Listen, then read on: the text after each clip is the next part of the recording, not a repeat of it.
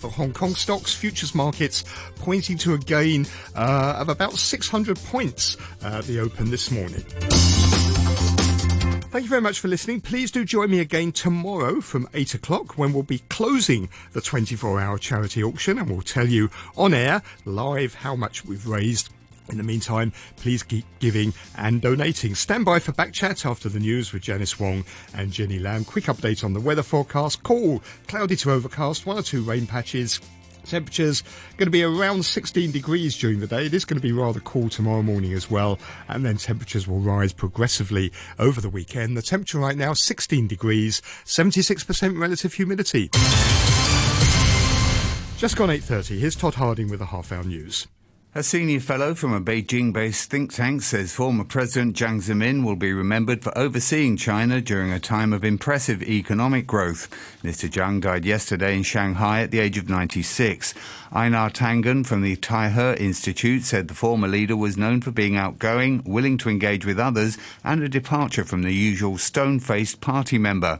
He said it would be interesting to see how a person of his stature is honoured, given that Xi Jinping has changed the party significantly since Jiang's era. I do expect him to be fully honored. They don't want to be seen as saying, oh, well, we didn't like this leader, we're going to cast him aside. But it'll be very interesting to see what speeches are made, what essays are written, what is published in things like Qiushi, which is the party organ that expresses the thought of the standing committee. So it's yet to be seen, but definitely this will be a solemn occasion. He's part of China's history, and going forward, I mean, he's he's one of the building blocks. If you see where China is today, Two people have died a, at a fire in a building in Wan Chai in the early hours of this morning. Firefighters were called to Camlock Mansion in Lockhart Road at about three o'clock and took about an hour to put out the blaze. A 30 year old man was found dead at the scene, and a man thought to be in his 50s was declared dead after being rushed to hospital unconscious. The head of the Federal Reserve, Jerome Powell, says the U.S. central bank may soon be in a position to begin slowing down the pace of interest rate hikes. Rates have risen by 75 basis points for each of the past four months as the Fed seeks to curb the highest inflation level in four decades. Mr. Powell said the higher borrowing costs were having an effect, although hikes are likely to continue. The time for moderating the pace of rate increases may come as soon as the December meeting given our, our progress in tightening policy, the timing of that moderation is far less significant than the questions of how much further we will need to raise rates to control inflation and the length of time it will be necessary to hold policy at a restrictive level. Buckingham Palace has announced the resignation of a member of the household who repeatedly asked a black campaigner against domestic abuse which part of Africa she was from. Ngozi Fulani, who's British, described her encounter at a reception on Tuesday as a violation. The BBC's Sean Coughlan reports. This embarrassing row has blown up after an event at Buckingham Palace hosted by the Queen Consort, at which a black British guest was repeatedly asked about where she was really from. Ngozi Fulani, who set up a charity for black survivors of domestic violence, had told Royal Aide that she was born in the UK and worked in London, but the questioning persisted into whether she was from Africa. A witness described the conversation as offensive and unwelcoming. The palace has responded rapidly. The royal aide involved has stepped down and expressed profound apologies. You're listening to the news on RTHK.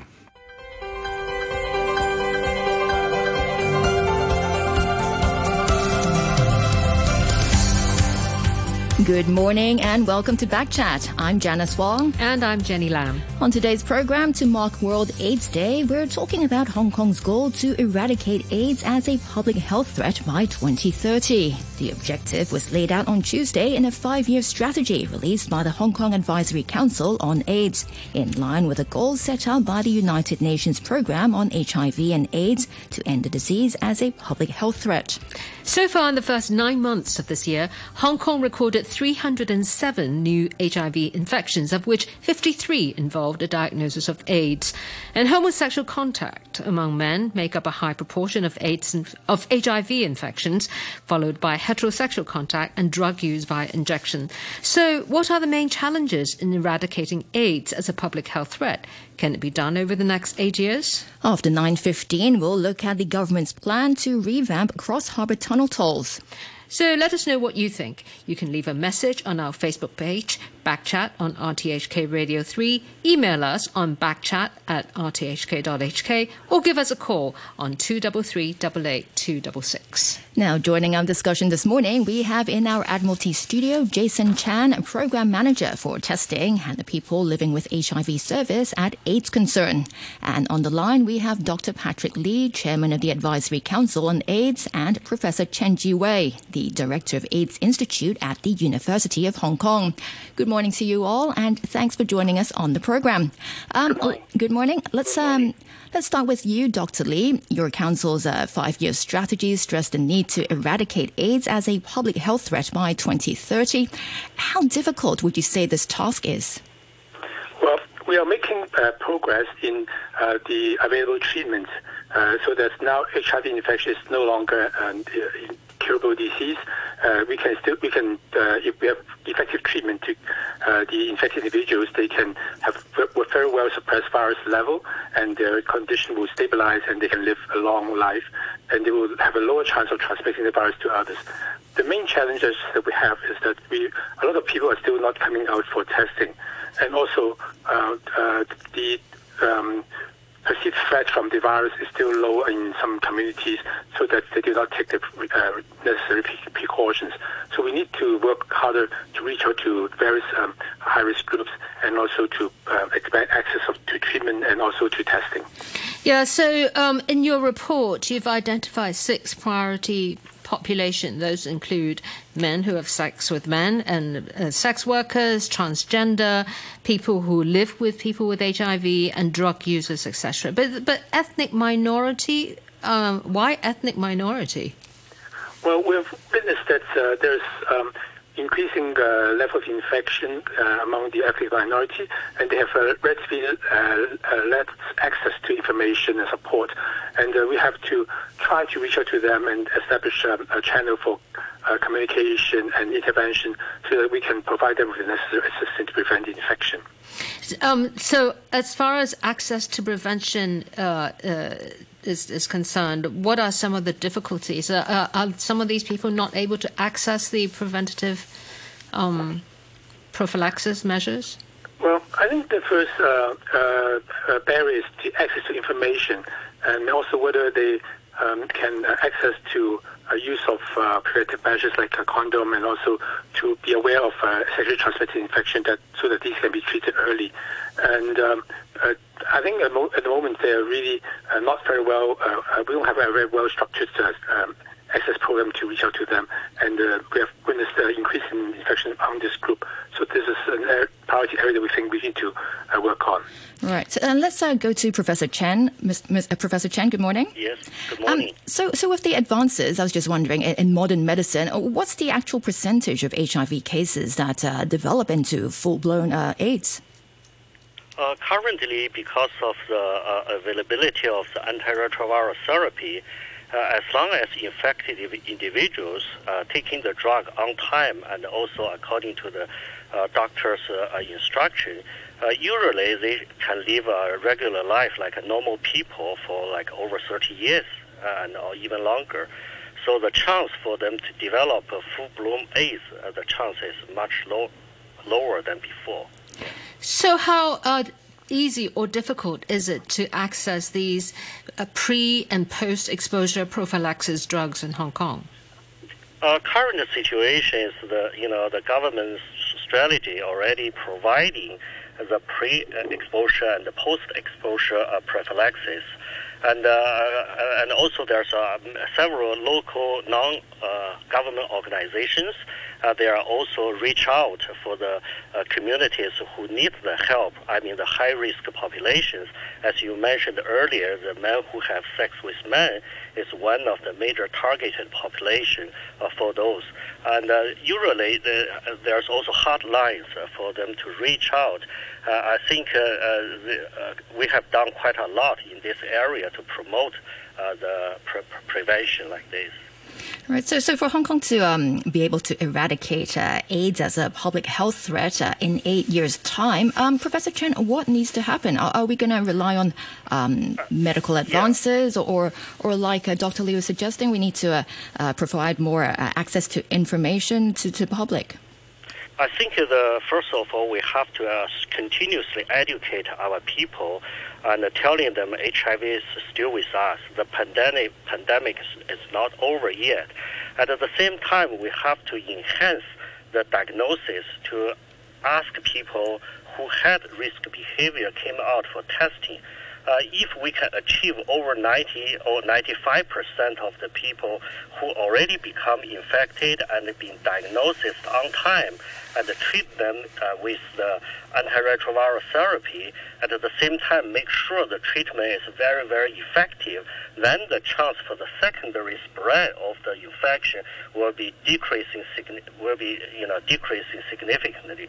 That actually is what we see in Hong Kong during the past years after the treatment as prevention has been implemented, uh, the annual frequency of the infection has been reducing. Right, let, us go to uh, Mr. Chan. Um, now, uh, apart from being a uh, program manager at AIDS Concern, you're also a social worker.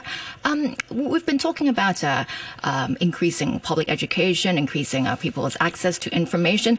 Um, are, are, is it difficult? Um, actually, from our frontline uh, experience, is that uh, currently the problem that we are facing is about the stigma about HIV in our society. Because uh, when we talk about uh, when we talk to our clients, uh, some of them uh, avoid to do the testing or they avoid to ask about the HIV status of their sex partners. One of the reasons is because uh, they somehow think that HIV is a social taboo that cannot be talked publicly. Even they, they come to our center for testing, um, they can only know the results by themselves, but they cannot uh, uh, accept to have a uh, testing with their sex partner together because they were worried once they are test positive and someone knows that they, their HIV status, they will be stigma in their social life. What about what about sex workers, Jason Chan? I, I, you know, I just happened to. I, so this morning I googled HIV test kits uh, in Hong Kong, and actually they, they look a lot just like um, the the test kits that we now use to test. Uh, coronavirus, but they're expensive. They're, they're like $150 to more than $200. Is that stopping people from testing? Um, actually, our, our there are several ways that people uh, right now in our society get access to this kind of self-test kits.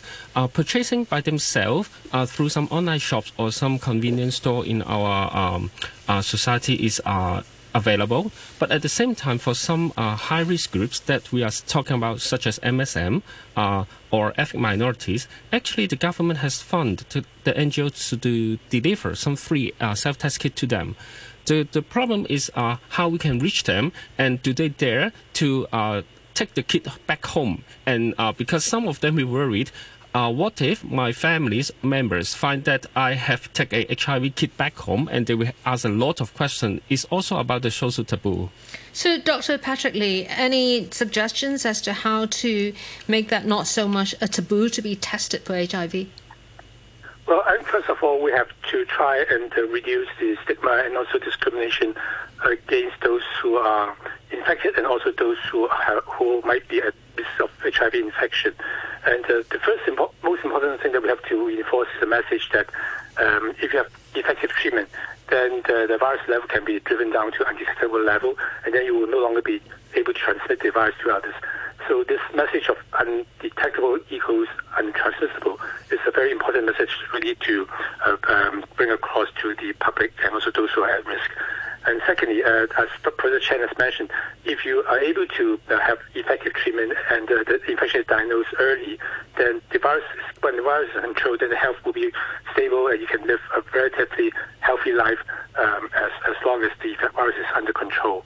Um, so I think uh, we also have to try to um, enhance the knowledge and perception, uh, the attitude of the workers who are actually trying to assist those um, vulnerable groups, including ethnic minorities and also uh, uh, uh those of uh, different sexual orientation, to be sensitive to their perception so that they would be willing to come out for assistance. And uh, as you mentioned just now, the uh, self-testing, uh, we are trying to uh, different modalities of um, access to treatment uh, testing, including testing at centers, outreach um, testing program, and also self-test kits. I, I, think we need to also reinforce the support network for those who are te- undergoing testing, so that when they are found to be infected, they know what to do. So, for people who are at risk of exposure, how frequent should they be testing? Um, we would recommend at least uh, uh, twice a year, uh, if not uh, at least once a year, so that they would um, uh, detect the virus infection early. But certainly, if they have any infection, including uh, any symptoms like um, um, sexually transmitted infection, then they should also become test go for testing and have the sexually transmitted infection treated because sexually transmitted infection is also um, make a person more vulnerable to HIV infection. And how, how accurate are these self tests? Uh, the self-tests actually are quite uh, accurate if you follow the appropriate steps, uh, more than 97 to 98 percent accurate. Uh, of course, usually for those who are tested positive, we will uh, arrange a confirmatory test with the laboratory, and uh, that can be arranged free of charge through the um, NGOs and also the government services. Um, so, Professor Chen Zhiwei, um, I was I was reading on the, the, well, this is the U.S. CDC website about about the treatment, about the uh, antiretroviral therapy. Now, it seems to be saying that only, and, and you mentioned earlier, only if the patient take the drugs as prescribed uh, will it help them. Otherwise, there's the risk of the virus actually mutating. Can you elaborate on that? Uh, yes, the viral mutation is one of the major uh, mechanism, you know, causing the trouble for uh, people under the treatment. Uh, this applies not only for HIV but also for like uh, currently the antibody treatment for uh, COVID-19 is the same thing. And so far, actually, the in the field of HIV research, there's over 30 antiretroviral drugs available and also through the years of the improvement, currently, uh, patient, uh, if they only take one pill per day, they can manage well in terms of the full suppression of the viral replication in their body. And recently, the further advancement is the long-lasting drug made available. And if the patients they take the medicine like uh, uh, once every uh, month or even longer, they already achieve the better control of the viral replication. So, uh, in, in my opinion, as long as the treatment you know made available, and the, most importantly, the infected individuals are willing to come out for testing and take the drug on time, and uh, should be you know their life should be managed very well. And this is to prevent. Yeah this is to prevent the infection progressing to become AIDS, is that correct? Yeah, eliminating the source of HIV is very, very important. You know, the source basically are mainly the infected individuals. So if the infected individual are taking medicine on time and properly, usually the chance for them to spread the virus to healthy individuals will be much lower.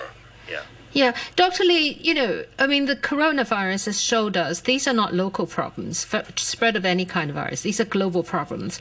If we manage to do well in Hong Kong, um, how do I mean, you know, this is Hong Kong's goal. Uh, how how does that align with the rest of the world? Well, I, I think we have to recognize that uh, the epidemic in different parts of the world are interlinked, and uh, of course, uh, uh, the most important thing is to um, allow our local uh, residents to be aware of the threats of the infection. Even though we're now all focused on coronavirus, uh, we still we need to remember that HIV is still an ongoing threat, uh, despite having the infection, uh, finding about the infection since 1980s. Um, and um, so, and then the, after the awareness, uh, we need to increase the uh, perceived risk and also the uh, um, inclination to take preventive measures and have those measures um, made available to them. And finally, uh, to have regular testing if they are having uh, risk behavior so that the infection can be diagnosed early and treated to prevent the complications. And uh, Dr. Lee, when we look at uh, the data in Hong Kong uh, over the past uh, six years or so, uh, we can see that HIV uh, infections in Hong Kong has been falling. Um, how would you describe the situation in Hong Kong? Well, we were seeing the uh, trend of um, decrease uh, in the inf- infection identified. That's an encouraging sign. But we are also aware that, that we have uh, some uh, um, new developments which might uh, uh, bring risk to increasing infection in the local community, including some change in behavior. For example, use of online channel for um, communicating with sex partner, and also use of um, soft drug at the time of sex that might reduce their um, uh, ability to take preventive measures. And all these, uh, and may also, and also some evolving infection in uh, new groups such as the ethnic minority may uh, increase the, the risk of infection. And also we have to be vigilant about the uh, situation of HIV infection among injectors because uh, at the moment we have been successful in containing the infection in this group, but uh, we need to be vigilant so that there will not be an outbreak, which can be quite uh, serious. Right, Mr. Chan. Um, Dr. Lee here, he's just uh, talking about some of the new developments. Uh, have you have you noticed any new trends in HIV and infections over the past few years? Um, actually, in the past few years, we can find that apart from using condoms or uh, or some other preventive measures, more uh, people are start to consider to take PrEP, which is the pre-exposure medications to prevent HIV. And what we can do uh, uh, in our society is uh, if it will be better if we can provide some more uh, support for them to access to these kind of medications. Because right now in Hong Kong, if they want to pre, uh, uh, access to PrEP in Hong Kong, the price is still very high for some teenagers or some young adults. Um, and then uh, a lot of people they will try to access PrEP uh, through uh, in other countries such as Thailand, which is much cheaper. Uh, however, uh, not many of them know that uh, they they have to um, do some medical checkup before taking PrEP to to um, pro- pro- protect themselves. That's why in the in the coming few years, we think that the NGOs in Hong Kong and also the government we can try to think of how we can um, uh, provide more support for people accessing PrEP, including the self checkup and also uh, uh, to lower the price or stable the price of PrEP in Hong Kong for the for the uh, high risk communities. When you say expensive, how expensive is it? Hello. Uh, yeah, Jason Chan. When you said PrEP is expensive, how expensive is it? Um, actually, in Hong Kong, if you want to get PrEP in Hong Kong, the cost, uh, if you get from some private doctors, it will take up to like uh, fifteen thousand uh, dollars per wow. bottle, which is 30 pills. Uh, if you access uh, the PrEP through NGOs, it takes about uh, 6,000 to 8,000. Okay. Uh, but uh, if, if they get that through some in Thailand, that will be lower as like a few hundred per bottle. So PrEP against is the pre-exposure prophylaxis. Professor Chen Zhiwei, fifteen thousand dollars. That's that's not what most people can afford. Yeah, it is quite expensive. Um, so, what what are the some of the suggestions that, that you might have um, to make it more accessible to, to lower the price? Why, why is it so expensive? You know, uh, the the progress, as I mentioned earlier, you know, in this field, using the long-lasting drug as prevention is also one of the major strategy currently being developed. And uh, if you know one injection or one uh, uh, uh, long, I mean, the one injection of long-lasting drug can last for a few months, then certainly the price will be reduced substantially. But this is still waiting for be implemented for the community use. But in terms of the research and uh, for the clinical trials, we already see such kind of a long-lasting drug already very effective for the pre- prevention. Right, and uh, and uh, Mr. Chan, um, earlier uh, Dr. Lee was talking about uh, how uh, one of the groups uh, Hong Kong should focus on are, are ethnic min- minorities. Um, have you have you been in touch with some of the ethnic minorities? I mean, what's their view on, on this um, HIV infections and the situation? Actually, for the ethnic minorities that we come across with in Hong Kong, we uh, majority clients of our agency is some domestic worker and some Africans in Hong Kong.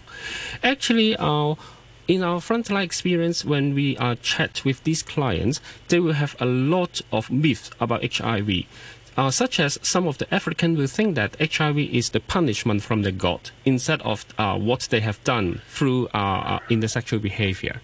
And uh, if we do not provide correct uh, knowledge about HIV and AIDS to these clients, we can hardly to to push up to brush up the testing rate, and also the second reason is in among the culture, it is a li- little bit difficult for uh, for example, for the females to raise the uh, um, uh, if they want to use a condom, it is a little bit difficult for, for them to voice, voice out to their sex partner, uh, such as their husband.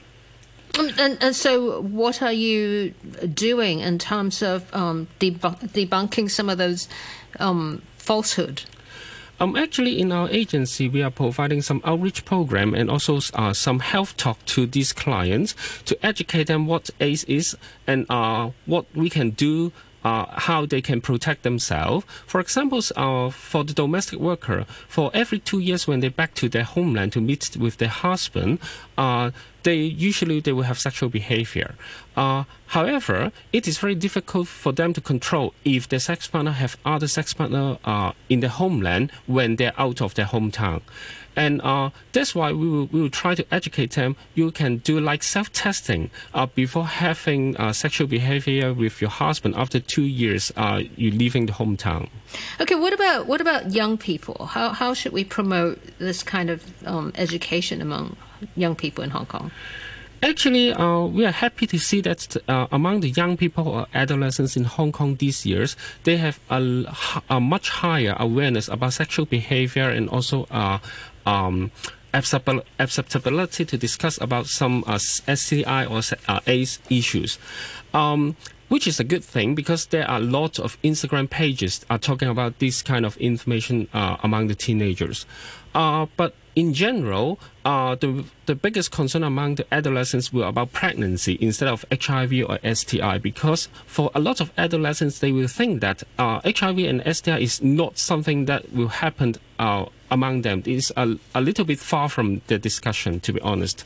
That's why uh, what we are trying to do in our work is uh, we try to raise their awareness to, to um, about this protecting about their sexual beha- uh, sexual health, uh, including uh, how to prevent uh, from infecting HIV. All right, and uh, Dr. Lee, we're going to have to take a break for the news uh, if very shortly. But before before we do that, um, can you just share your view? I mean, how confident are you that Hong Kong will be able to achieve this goal of eradicating AIDS by 2030? Well, I think the first um, uh, thing that we need to do is to maintain our current effort to keep the infection under control. And secondly, we need to uh, explore new avenue of uh, uh um, intervention, uh, not to, only the traditional one, but the, new uh, avenues such as the, the social media, use of key opinion leader to influence the behavior of different groups. And then we have to maintain the local treatment support program, and finally to eliminate stigma and discrimination so that those who are vulnerable can come out for testing and support.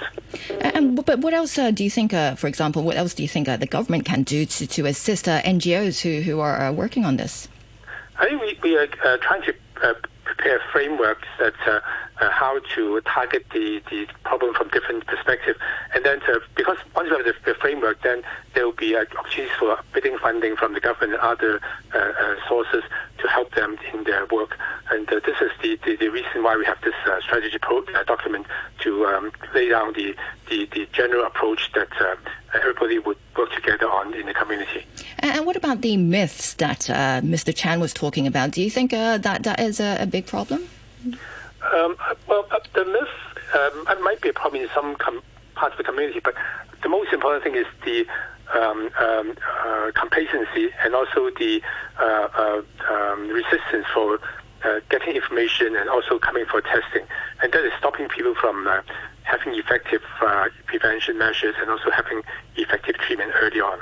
And what about the price of drugs we were talking about earlier? I mean, are there ways where we can make the, the, the drugs more affordable? Uh, fortunately, in Hong Kong, for the treatment uh, and also the so-called post-exposure prophylaxis, these are already being covered and subsidized by the government program.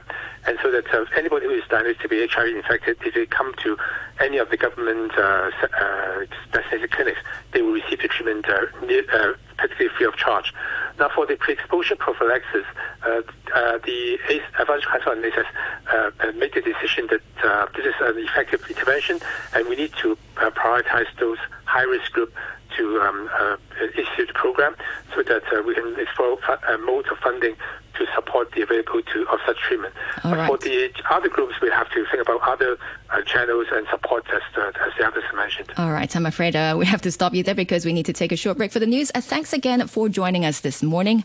That's uh, Dr. Patrick Lee, the chairman of the Advisory Council on AIDS, and uh, we'll continue our discussion in three minutes' time. If you have any comments or questions for our guests today, you can email us at backchat at rthk.hk. Now, here's the weather cloudy with one or two rain patches. temperatures in the urban areas will linger around 16 degrees during the day, and uh, right now it's 16 degrees, and the relative humidity is at 76%. This is Backchat on a Thursday morning with Jenny Lam and me, Janice Wong. Still with us on the program is Jason Chan, a Program Manager for Testing and People Living with HIV Service at AIDS Concern, and Professor Chen Zhiwei, the Director of AIDS Institute at the University of Hong Kong. And also joining us now is Ivy Ho, Program Director of the uh, from the Society for AIDS Care. Good morning, Ms. Ho.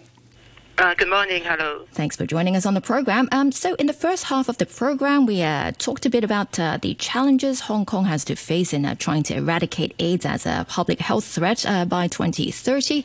Um, in your view, what are the biggest challenges?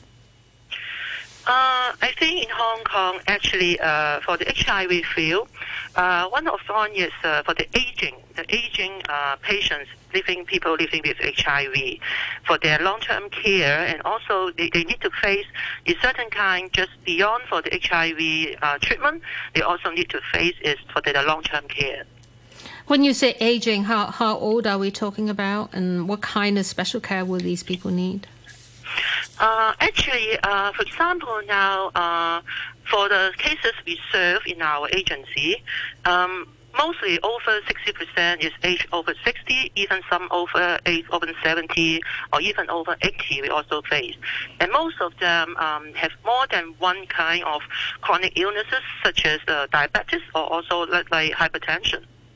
Um, so, Ms. Ho, Jason Chan mentioned earlier that, that part of the problem of getting people to come forward for testing is the stigma attached to um, mm. HIV. Um, do you find that's the case? And if so, what suggestions might you have to Yes, for the stigmatization, also uh, for the cases, the the, the cases, uh, the PHIVs also face a certain kind of this problem, especially um, from our working experience. Um, that kind of stigmatization, not just from the community, even from the families, but also from themselves. Yeah, so in Hong Kong, uh, let's let's go back to Jason Chan. Um, Mr. Chan, more than sixty percent of the um, AIDS patients in Hong Kong are men who have sex with men. When you say the stigma carried, does this have to, something to do with the attitude that uh, Hong Kong has towards LGBTQ people? Um, actually, in our uh, frontline experience, is that um, uh, people will think that HIV is a little bit more about uh, homosexual people instead of heterosexual communities, which is also kind of the misunderstanding among our, our society, to be honest. Because uh, in terms of the virus, it will attack any kind of people, to be, uh, uh but not only about the homosexual people. Uh, but only from the figures we can see that the uh, people we get te- we are test positive uh, are mostly uh, or 60% are from the MSM community only. Yeah, so so that goes without saying. The other 40% are are not. Um, homosexuals, they're heterosexuals. Um, one of the, one of the uh, ways, of course, uh, to get HIV is through birth and breastfeeding. Um, how common is that in Hong Kong? Actually, in Hong Kong, for uh, uh, mother to child infection is very rare these years. Uh, the number of cases is only a single digits every year. And, and so the other vulnerable group would be drug users. Uh, drug users is uh, another uh, major uh, group of uh, new infection people. So how do we reach out to them? I'm actually reaching out for uh, drug users is a little bit more difficult than other communities because they are more hidden. And uh, for some of the clients, when they come to our office, uh, they will not admit that they are drug users, to be honest, because they uh, it, it, it, needs um, some more time to for us to build up the trust beco- between the workers and the clients. And uh, once the trust can be built up, we can try to talk more in depth about the drug use pattern. And uh, in particular, is uh, after they take the drugs or some alcohol, how they can correctly uh, wear the condoms or how they can prevent uh, uh, the infections when they have sex. Right, and Ms. Ms. Hui, is this also in your experience as well um, with, with some of the uh, drug users? Uh, for us, uh, I would like to talk about. Um, don't have uh, much drug users cases in our service, but from our frontline service experience, just what you mentioned for the mother-to-child transmission, I would like to stress some points here. Actually, um, from 2009 to 2019, uh, we have seven babies infected HIV in Hong Kong, as just mentioned in the strategic paper. And uh, although uh, the infection rate is very, very low, but I would like to stress is um, because for those seven babies, their mothers just um, be infected during their pregnancy in late stage. So um, in Hong Kong now, we have the universal testing for pregnant women for HIV in the early stage of pregnancy. But we found if the government can put some more resources uh, for the pregnant mother to have the retest at the later stage, then we can have um, very good view is to achieve the zero baby infection in, in the future. How, how late are we talking? Third trimester? Sorry? How late in the pregnancy are we talking about? Uh, for example, if um, you can get the retest in the third trimester, that means around 36 weeks pregnancy. Because now, um, just for those have high risk, can get the retest. But if you can make it as a universal precautions, then can help much. Okay. Um, also, Ms. Hui, I'm curious to know that you mentioned earlier that some of the AIDS patients in your care, they are over 60 years old. Over the years in Hong Kong, how much of a change in the demographics have you seen in the AIDS patients? Uh, for the people living with HIV, actually, um, we have two streams. So, uh, first is for the young people, but uh, as the treatment advances in the recent um, five years, we can see the trend is uh, we get more and more aging people with living with HIV. So um, they, they need much care for that because uh, from the research we see is um, their aging process maybe just reach their mid 40s, 50s. Actually, um, their tendency for aging process or getting one more kind of uh, chronic illnesses, actually, they have much risk other than those not infected by PH, by PHIV. All right, Let- let's go to uh, Professor Chen for a moment. Um, Professor Chen, wh- what do you think about what we've been discussing? I mean, uh, uh, Ms. Hui here, she's talking about uh, uh, problems in dealing with uh, aging uh, AIDS patients, and uh, also she's uh, suggesting a retesting for uh, pregnant mothers. Uh, what do you think of these uh, this suggestion? Uh, I think uh, in terms of the mother-to-child transmission, the early diagnosis will be better for the mother to for the you know prevention. So this has been scientifically based uh, because if the infected individual uh, being, uh, uh, I mean, the infected mother being identified too late, then the chance to give birth to an infected uh, baby will be higher, right?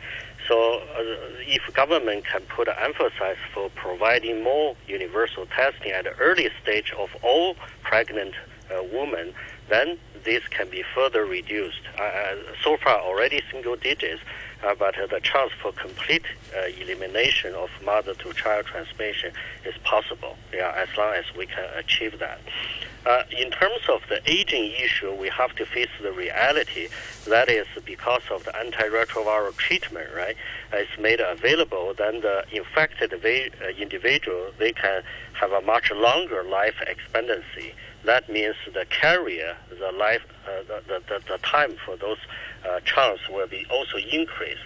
But uh, from time to time, we know that the treatment, uh, the drug resistance emerge among treated individuals. That means uh, many patients during the treatment they are not really adhering to the treatment very well. That means giving the virus have a chance to uh, blip or uh, replicate, right? So that if that's the case, those individuals with higher viral load will still have a higher chance to get to spread the virus to the uh, healthy individuals or their sexual partners. So another reality is uh, we know that from time to, to, to time, uh, elderly infected individual will find younger sexual partners in the community. That's how the you know they uh, they give the viruses to the uh, to the younger healthy people right during the unprotected sex behavior. So these areas is still high priority for us to work on. You know to uh, make sure the treated people on uh, you know has to be uh, have the well suppressed virus uh, so that the minim- to minimize the further spreading. Right. So, uh, Professor Chen, you mentioned that the mutation of the virus is a, a, a, challenge in, in this battle against AIDS. As we have seen with the coronavirus, the import of new variant has also been challenging in, in the fight against the virus. How much is that a, a problem in the fight against AIDS? Uh, this is uh, uh, the uh, situation. Uh, I, I, mean, that there's some difference between the COVID-19 and HIV. Uh, For HIV, currently there's some over 30 some different drugs made available, and also different combinations.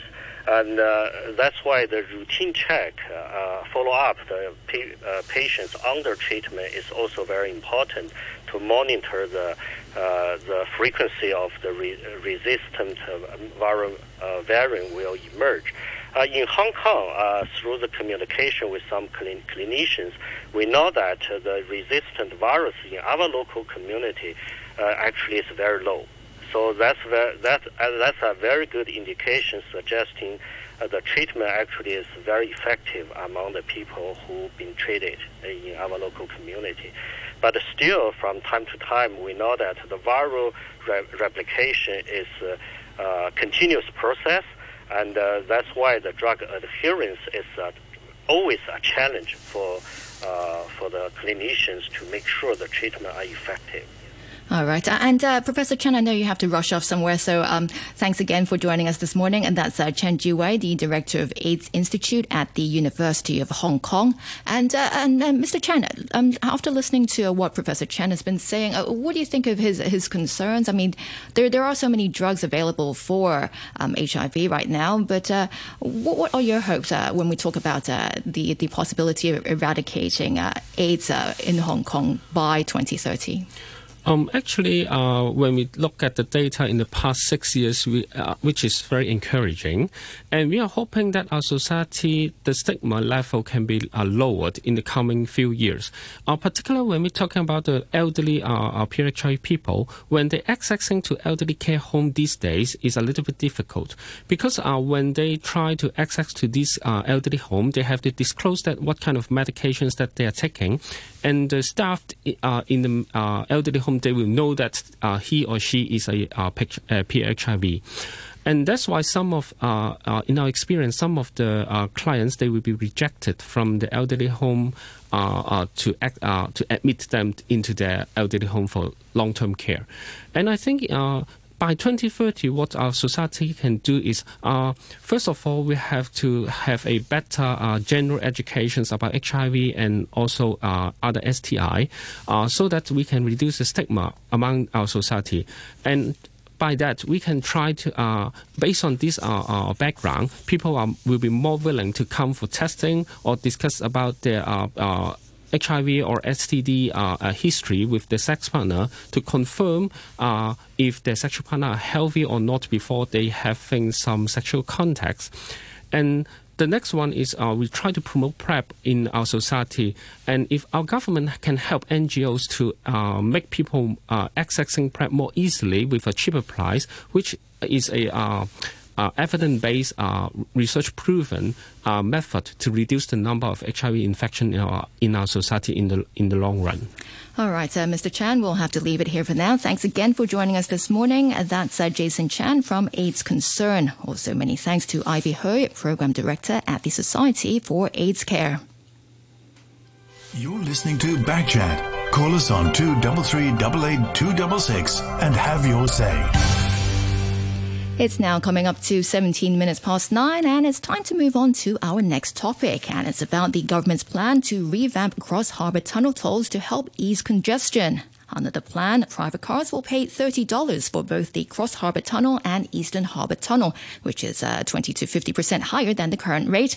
And for the Western Harbour Tunnel, private cars will pay $60, which is $15 less than the current toll.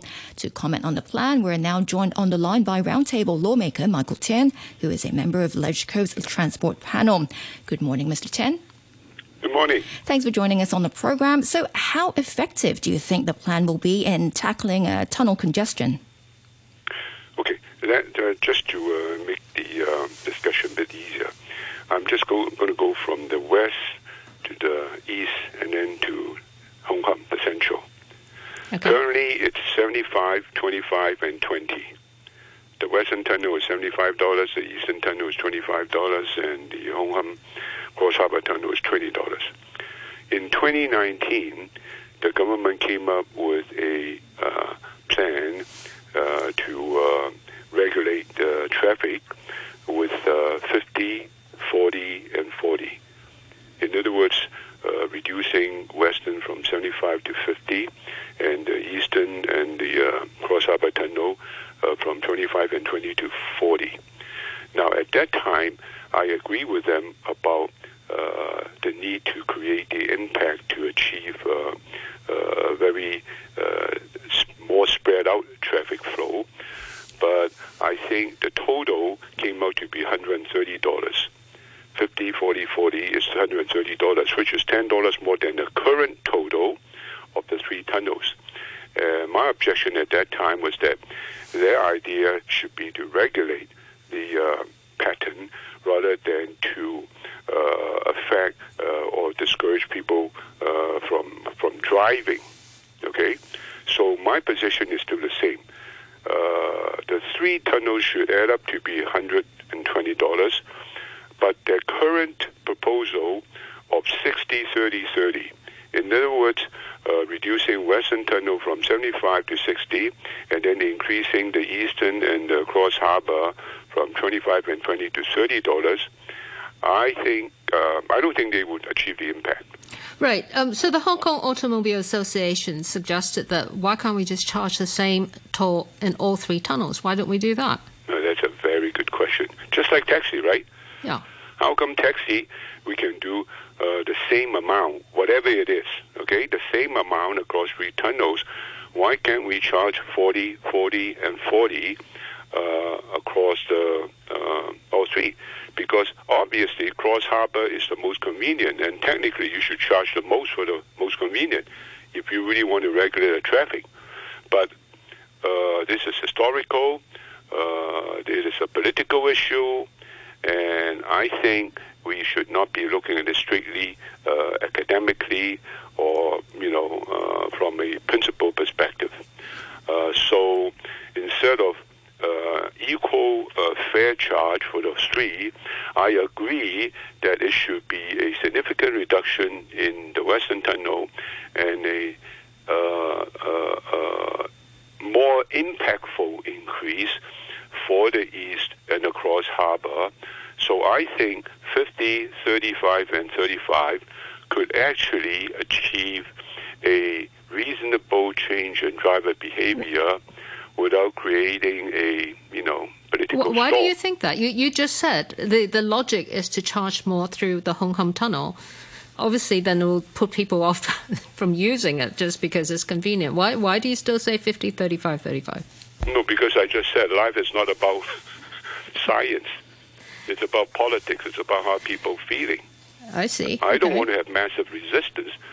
Uh, you know, because if you go for 40, 40, 40, uh, you're talking about uh, increasing the uh, Cross Harbor Tunnel uh, toll by double from 20 to 40. Uh, it is something that I think it is uh, politically unwise. So the former chief executive Carrie Lam tried to push this through, but then she shelved it in, in, in March 2019. Um, how confident are you that it will actually go through this time around? Uh, we LegCo. We have uh, members. Uh, the uh, most of them, uh, I believe, would opt for a more uh, milder adjustment rather than something that is high impact. So my position of going further to 50, 35, and 35 is probably a minority voice. I think most would accept 60, 30, and 30. And I believe government coming up with this 60 and 30 and 30 should be a result of uh, having rounds of talks with uh, members from uh, different party. Right? So I think going through Let's 60, 30, and 30 probably will not be met with strong resistance, but I don't think it will create the impact. I think the difference should be more. When I talk to government about reducing Western to 50, uh, to get people to use Western more, particularly those that are using Central uh, Tunnel, uh, Cross Harbor Tunnel, uh, because they can actually take the Jim San. Uh, I don't know the English name for that. You know, there's a tunnel going from uh, Tai Wai to uh, Tsuen Wan. So everybody coming from the, uh, you know, the highway up north, uh, Harbor, can actually go through Tai Wai, uh, go to Tsuen Wan, and then take the Western Tunnel, and then because you have the bypass, you can get to Central, you know, pretty much uh, uh, very conveniently. So therefore, there's no worry about uh, uh, the reverse effect of congesting Western Tunnel if they reduce it by too much. That's my position to government. But government remains convinced that if they reduce the Western Tunnel uh, by too much, uh, it's going to end up congesting the Western Tunnel. Well, your your LegCo colleague uh, Gary Zhang, he, he said the new adjustments that proposed by the government it may even cause uh, congestion at all three tunnels. Is that what uh, you think as well? No, I don't think so. Because the total is 120, as long as you don't touch the total. If they reduce the total from 120 down to 110 or 100, then you're inviting people who used to take public transport to take uh, to now drive. Okay, so the you know the franchise for the Western Tunnel is going to end in August next year. Do you see any opportunity for introducing new changes there? In terms of toll, in terms of government reiterated to me that uh, this is a one-year trial, and then a year from uh, next August, they're going to review the situation again, and they may make further changes to the 60 30 30 plus introducing uh, a time-based uh, fare adjustment. For example, peak, non-peak, holiday, weekend, that sort of thing. My response to them is that if you do not create impact the first time round and you separate into two times, you end up actually having a worse result, meaning uh, you've adjusted the fares, but uh, the congested pattern remains the same. Yeah, so how, how viable is this peak, non-peak um, adjustable charges? Just charge more during peak hours? Uh, I think uh, they should not, uh, they, they, should actually uh, significantly reduce fares for the evening and the holiday when these tunnels are underutilized. I see no problem with that because tunnels are made for people to use and people uh, should be allowed or have the freedom to drive or take public transport as long as it doesn't create nuisance to others, for example, congestion. So on holidays and uh, off-peak hours, they should actually substantially reduce fare uh, because there's no need. To, there really is no need to keep the same uh, fee or the same fare level 24 hours uh, the day, uh, through the 24 hours every day. All right, so we'll have to leave it here for now. Thanks again for joining us this morning. That's our roundtable lawmaker, Michael Tien. It's now 26 minutes past nine, and it's time for our World Cup roundup.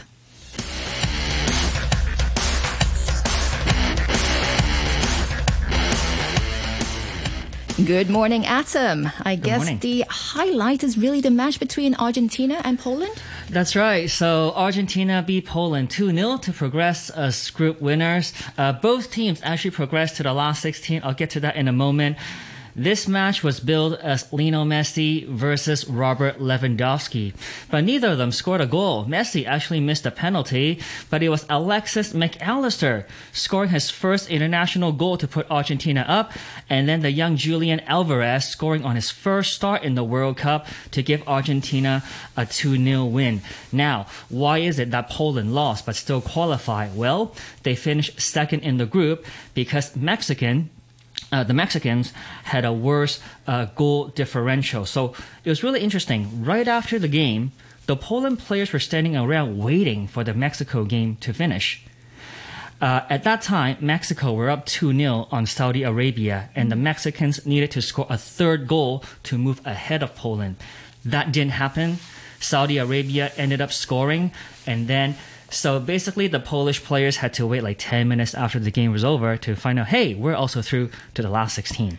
So as it looks, Argentina will play uh, Australia uh, on Saturday in the last 16, and Poland will play France.